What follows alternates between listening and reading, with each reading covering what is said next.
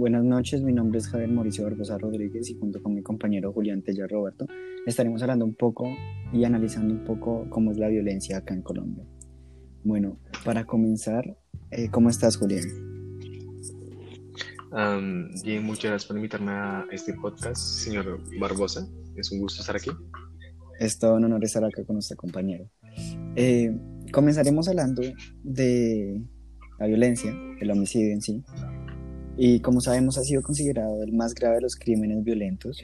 Algunos estudios han sido desarrollados con el fin de explicar la relación entre las tasas de homicidio y sus causas principales, ¿verdad, Telles? Sí, claro, sí, por supuesto. Y de prácticamente como Colombia es un país que surgió de una democrática participativa y plurista y de cómo se generó el conflicto y un proceso interactivo en Colombia.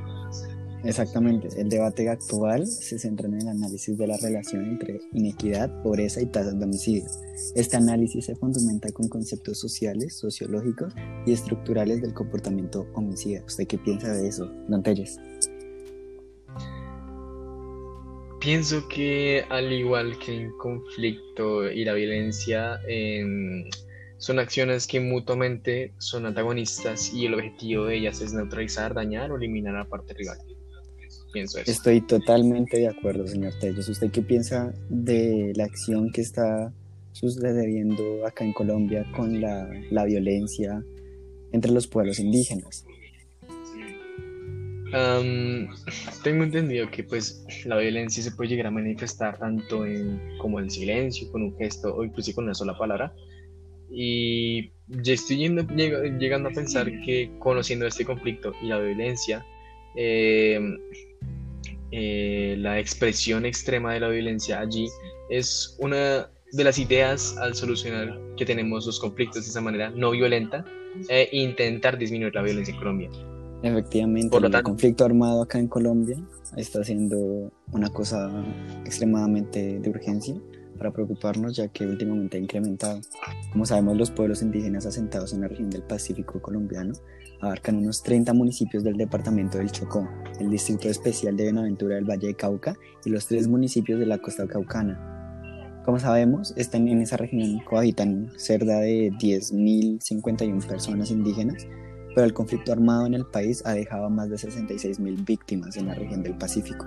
Según reportes de la Unidad de las Víctimas, el 16 de septiembre, hace poco, se realizó el encuentro a la verdad indígena del Pacífico, impactos y resistencias en la unidad del territorio, el cual era un, un, diálogo virtual en el que se hizo reconocimiento en las comunidades indígenas del Pacífico, Unan, Esperaciapadra, Embera Dovida, Empera Catio, Empera Chami, Empera Illavida, Nasa, Gunadula e Inga. Como sabemos, el homicidio es considerado la forma más grave de los crímenes violentos, no solamente por las obvias consecuencias que trae para la víctima, sino para el impacto social.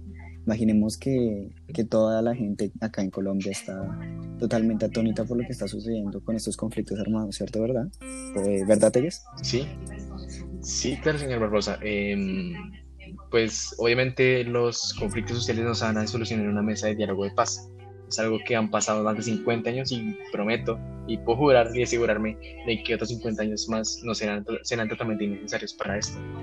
Pero en, el marco, pero en el marco de la lucha de los sectores populares y es no elimina la relación directa que hay entre el conflicto armado y el conflicto social.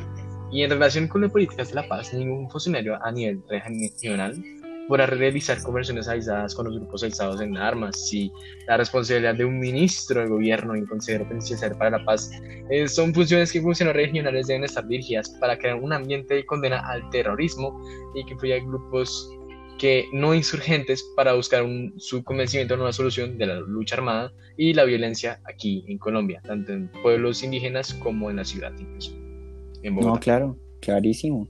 Después de más de 50 años de conflicto armado, el gobierno de Colombia ha firmado de acuerdo de paz con el grupo armado más grande del país, como bien sabemos, las Fuerzas Armadas Revolucionarias de Colombia, o sus siglas FARC, como la abuela busca prometer el desarrollo de una paz inclusiva verdadera en Colombia, mientras que se implementan los acuerdos de paz, apoyamos los derechos fundamentales de las comunidades tradicionalmente marginadas, la redención de las cuentas por atrocidades y trabajamos porque la política exterior de los Estados Unidos hacia Colombia sirva para, promover la paz y la militarización. Como sabemos, hubo un periodo en Colombia en cual la violencia aumentó demasiado. Y uno de estos periodos fue 1958 a 1974. ¿Se acuerda, eh, don Julián? En donde... Sí, claro, sí. Sí, exacto. En, en, en, en forma posterior a las guerras civiles que tuvieron lugar en el siglo XIX, comienza un periodo conocido como la violencia entre 1946 y 1965, que produce al menos 180 mil muertes en un país de 13 millones de habitantes. Imagínese eso, qué tan grandes son esas muertes y esos homicidios en el país. Qué, qué catástrofe, qué catástrofe. Claro.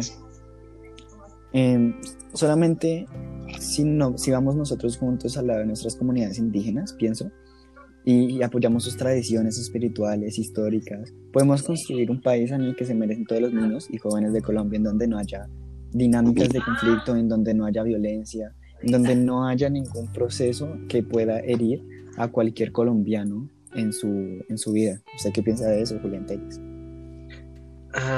si hablamos en violencia en aspecto social, trabajador incluso podríamos decir, eh, yo pienso que la manera más segura de evitar la violencia antes de que se, esta se, encadene como un animal, como un animal enjaulado, eh, consistiría en modificar las actitudes y normas sociales que esconden la violencia oculta a plena vista.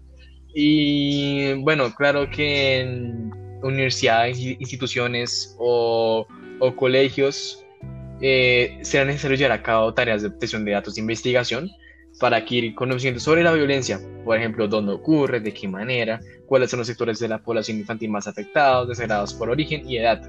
Y aunque resulta un poco imprescindible para planificar y diseñar estrategias de intervención y fijar metas numéricas y plazos para vigilar el proceso logrado, eh, sería capaz, o al menos, eh, bajar la tasa de violencia en cuanto al ámbito trabajador y social en instituciones tanto universidad como colegio, bachillerato, eh, etc.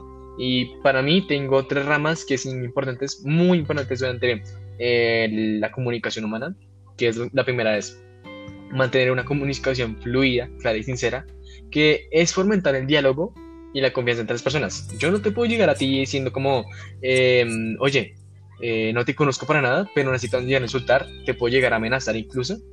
Eso será un crimen básicamente para la violencia verbal.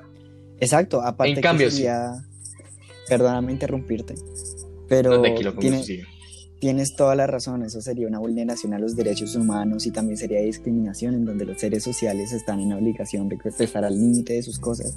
Y, y, por parte de la discriminación se da por el temor de una o muchas personas, como bien sabemos, hacia algún tema que les cause conflicto y pues eso sería eh, como sabemos, cualquier persona es digna de, un buen trato, ¿verdad que sí, don Julián? Sí, claro, sí. Siga, con, su, siga con sus ideas principales. Ah, y mi segunda idea es aislar el conflicto. Ah, no me refiero a aislar en el sentido, señor Barbosa, a esconderse bajo una silla en posición fecal y llorar todo el día. No, esa no es la idea. Cuando hablo de aislar el conflicto, cuando habla de dar el conflicto, es que las disputas es mejor que se solucionen en privado, evitando la menor medida lo posible que se extiendan y afecten a personas no implicadas o, simplemente así como lo conocemos, sapos. Lo ideal aquí es un mediador y que cada parte exponga su punto de vista para encontrar puntos en común. A eso llego yo, que el tercer, la tercera idea, que es evitar culpar a la otra persona, ya que básicamente una de las mayores em, congruencias en cuanto a la violencia verbal y física, podría llegar incluso, es evitar culpar al otro. ¿Por qué no culpar al otro? Porque la persona que advierte un conflicto no tiene por qué pagar los platos rotos, como siempre, y si se trata, si si se trata la ira, perdóneme, sobre el que se está en un conflicto, difícilmente volverá a advertir de los problemas que detecte de esa manera, así, eh, según nuestra investigación, sería la manera más sencilla de eliminar e identificar el, peligro afuera. ¿Usted qué opina? Estoy, total, estoy totalmente de acuerdo con, con sus eh, ideas principales. Como bien sabemos, Don Telles, Colombia reporta dos periodos de violencia homicida en incremento. Y no es en esos momentos, sino que el primero más visible, eh, como sabemos, es en 1948 a 1966. ¿Usted recuerda eso? Sí, Cuando Y, y, pues el punto máximo de esta fue en 1991, con una tasa, imagínense esto, con una tasa de 79 hechos por cada 100.000 habitantes en la década de los 90. Como sabemos, eh, en los 90 el homicidio constituyó una de las principales causas de muerte, no solo en Colombia, sino en América Latina. De hecho, se mantuvo siempre en los cinco primeros lugares. Algunos autores de, de libros y diferentes artículos que hablan sobre la violencia sugieren que el comportamiento se debe no solo a la violencia política, la cual es ocasionada por el narcotráfico y las redes criminales, sino también por dentro de las familias, como es el abuso familiar la violencia intrafamiliar. Y como sabemos, en efecto, al comparar un promedio anual de homicidios entre 1986 y 1995, estimado al menos en 24.000 muertes y realizar la eyección por una década, se observa que este total sería equivalente, estimado a toda una década de violencia, entre 1948 y 1957, una cifra que años atrás se consideraba imposible de superar. Es importante también señalar que el incremento en las tasas de homicidio no solamente fue evidente en Colombia, sino en México, en Brasil, la región andina, hasta en Centroamérica durante los años de 1984. Y lo que en 1994 lo que implica que el país tuvo la misma tendencia observada a nivel regional. Como sabemos, acá en 2020 han habido demasiadas masacres en todo el país. Si las contamos, serían en total 72 masacres en el 2020, con corte al 10 de noviembre de 2020. Han sido 285 personas asesinadas en 72 masacres, imagínense esto. Las masacres en Colombia, Antelle, han llegado a tal punto que en los departamentos con más eh, masacres, como es Antioquia, perdóname, Antioquia, Cauca, Nariño, han ocurrido, digamos, en Antioquia 17 eh, masacres, en Cauca 10 masacres y en Nariño 9 masacres, lo que nos pone a pensar nuestras personas amadas, nuestros hijos, nuestros hermanos, nuestros primos, ¿están, salvos acá, están a salvos aquí en Colombia? ¿Usted qué piensa de esta, de esta teoría? Un poco más y nos volvemos a Estados Unidos con los tiroteos. No, pero hablando en serio, eh, hay que entender que en cuanto a la violencia, no es un modo de resolver, un conflicto natural. ¿Por qué, digo natural? Porque más bien todo es todo lo contrario en el sentido de que se impone una lengua de la violencia y lo que se hace es negar el conflicto. Hay gente que al momento de mm, tener una disputa, nacen todo por tener la razón. Y quien usa la violencia pretende negar al diferente, lo cual significa buscar la ganancia y ganar, y hacerse valer a costa del otro o de la otra persona, abandonándolo o incluso a escasos mm, demasiados aquí en Colombia y creo que en todo el mundo infravalorando, a la otra persona.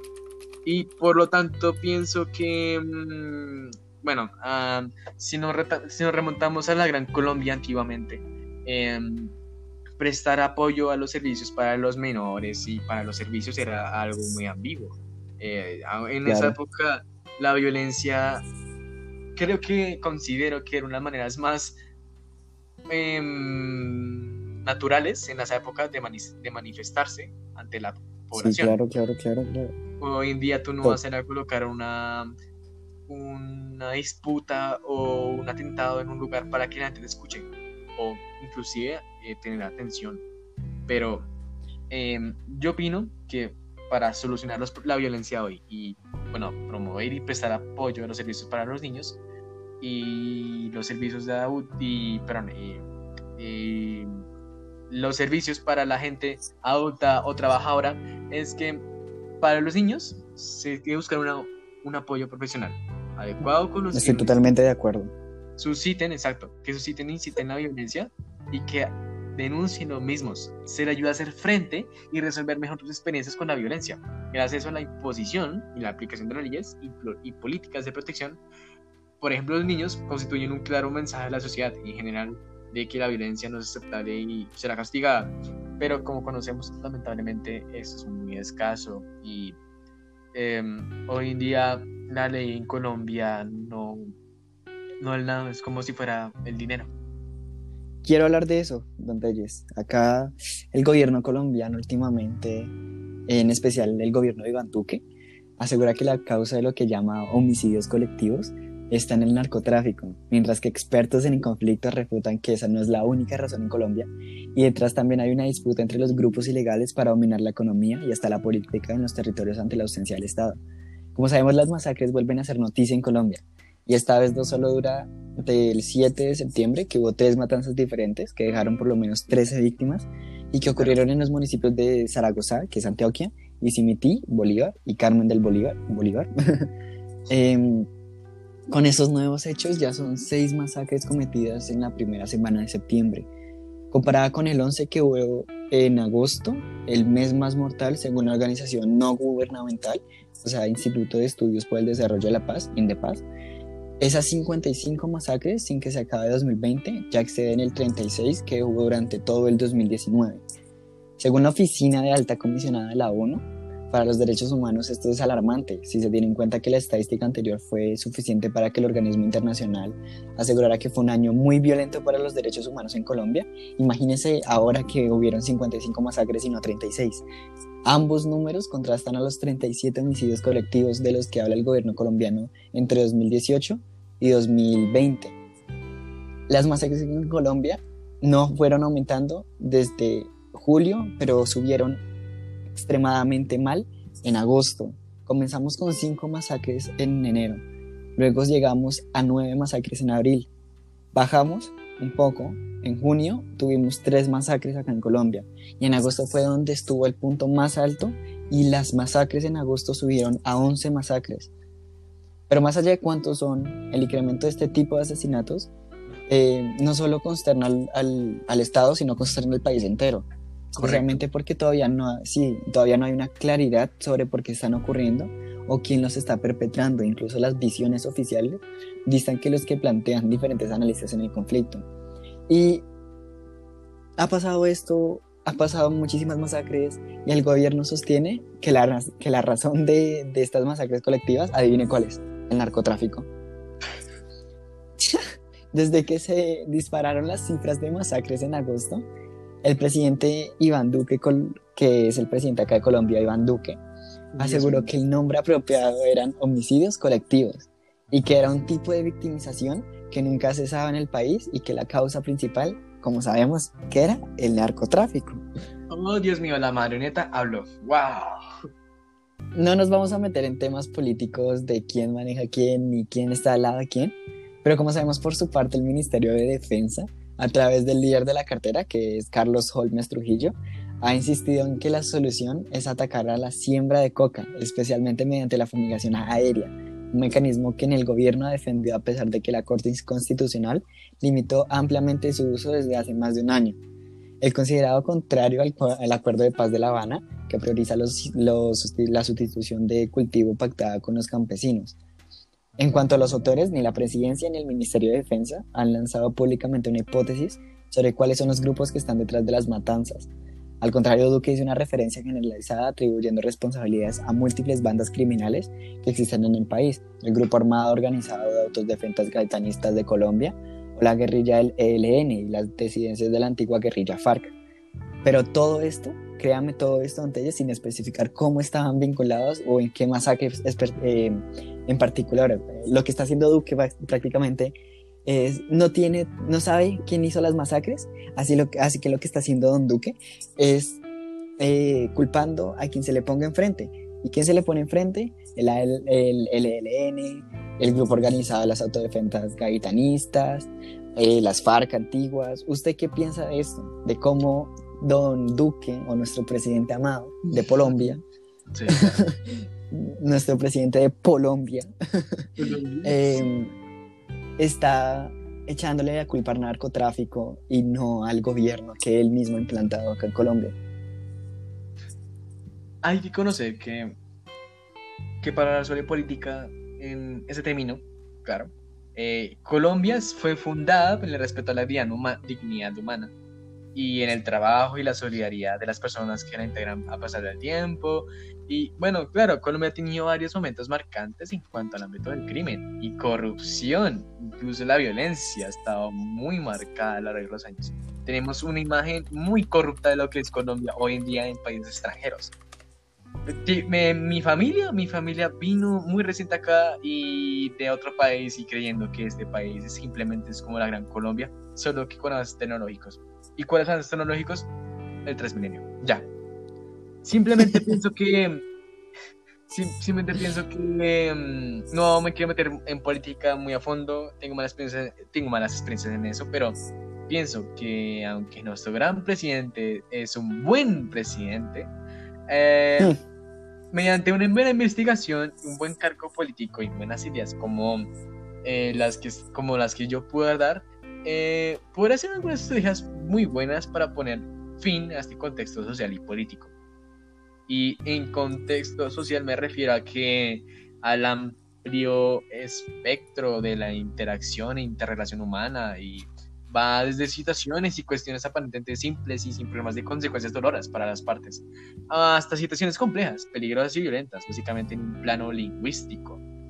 Pero sí, opino que la violencia en Colombia, desde años muy remotos, eh, la solución simplemente ha sido masacre, masacre y masacre. Y espero de verdad que algún día haya ese cambio grande que nos alce de nuevo de lo, y de lo contrario podríamos terminar incluso como está yendo Venezuela, que Venezuela desde 1980 era Las Vegas básicamente y hoy en día es un país que ni la moneda vale tanto. Espero que estoy, estoy totalmente de acuerdo con usted, Anteles. ¿Qué le ha parecido este podcast a los 21 minutos con 40 segundos que vamos hablando? ¿Le ha gustado estar acá? ¿Ha disfrutado? Ha sido una experiencia gratificante, ha sido calidoso. Me parece que estamos igualmente de, de a gusto, pero ya creo que está llegando el fin y estaremos llegando a las conclusiones. Como bien sabemos, es importante señalar que el homicidio no es un único evento, por lo contrario, es un acto que toma diversas formas y depende del contexto, de la víctima, hasta el homicida. Y esto hace imposible señalar en cuanto a su definición y por tanto en cuanto a su tratamiento desde una perspectiva política pública. De igual manera, no hay causa, exacto, de igual manera, no hay una causa única y establecida que pueda explicar este comportamiento delictivo estos son elementos fundamentales, pues determinan la necesidad de abordar el fenómeno, el fenómeno perdón, en el contexto específico y pues en el que representan los, los términos y el análisis. Pues en segundo lugar, determina la necesidad de estructurar políticas públicas integrales que traten de controlar y prevenir el fenómeno delictivo. Yo quiero recalcar algo, y totalmente de acuerdo con usted ha dicho, sobre el conflicto, pero el conflicto en Colombia te lo voy a poner así muchas confrontaciones en relación a objetivos considerados de importancia, incluso urgencia, son valores por estatus, poder o recursos escasos, o hasta económicos incluso, y que el conflicto genere problemas tanto al directamente o indirectamente a unas personas o a otras, o incluso a, las, o, algún objetivo en común con algún político o, alguna persona más.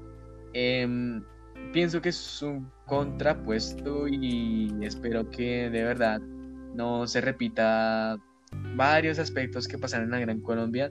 Eh, incluso me atrevo a decir que porque espero que no se van a, introducir crímenes de guerra eh, a causa de mm, facciones militares, paramilitares o, o terroristas. Así que espero de verdad que mm, esto no va a pasar y que Colombia vuelva a resurgir del caos.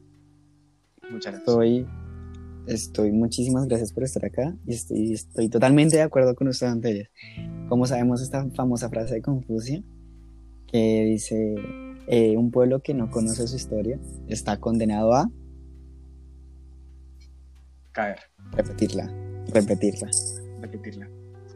Tenemos que aprender de nuestros errores como Colombia propia y tenemos que mejorarlos, porque si no la, la seguridad acá en Colombia va a ser imposible y no vamos a poder estar en un país en el que ni siquiera podamos salir un pan a comprar un pan sin que terminemos muertos o con algún hijo muerto o con algún familiar muerto. Aparte que con esta situación del COVID-19 no creo que sea lo mejor. No. Eh, muchísimas, sí, muchísimas gracias por escuchar este podcast. Mi nombre es Javier Mauricio Barbosa Rodríguez y junto con Julián Telles espero haberles agradado estos 20 minutos y haberles dado un punto de vista sobre la violencia en Colombia. Muchísimas gracias.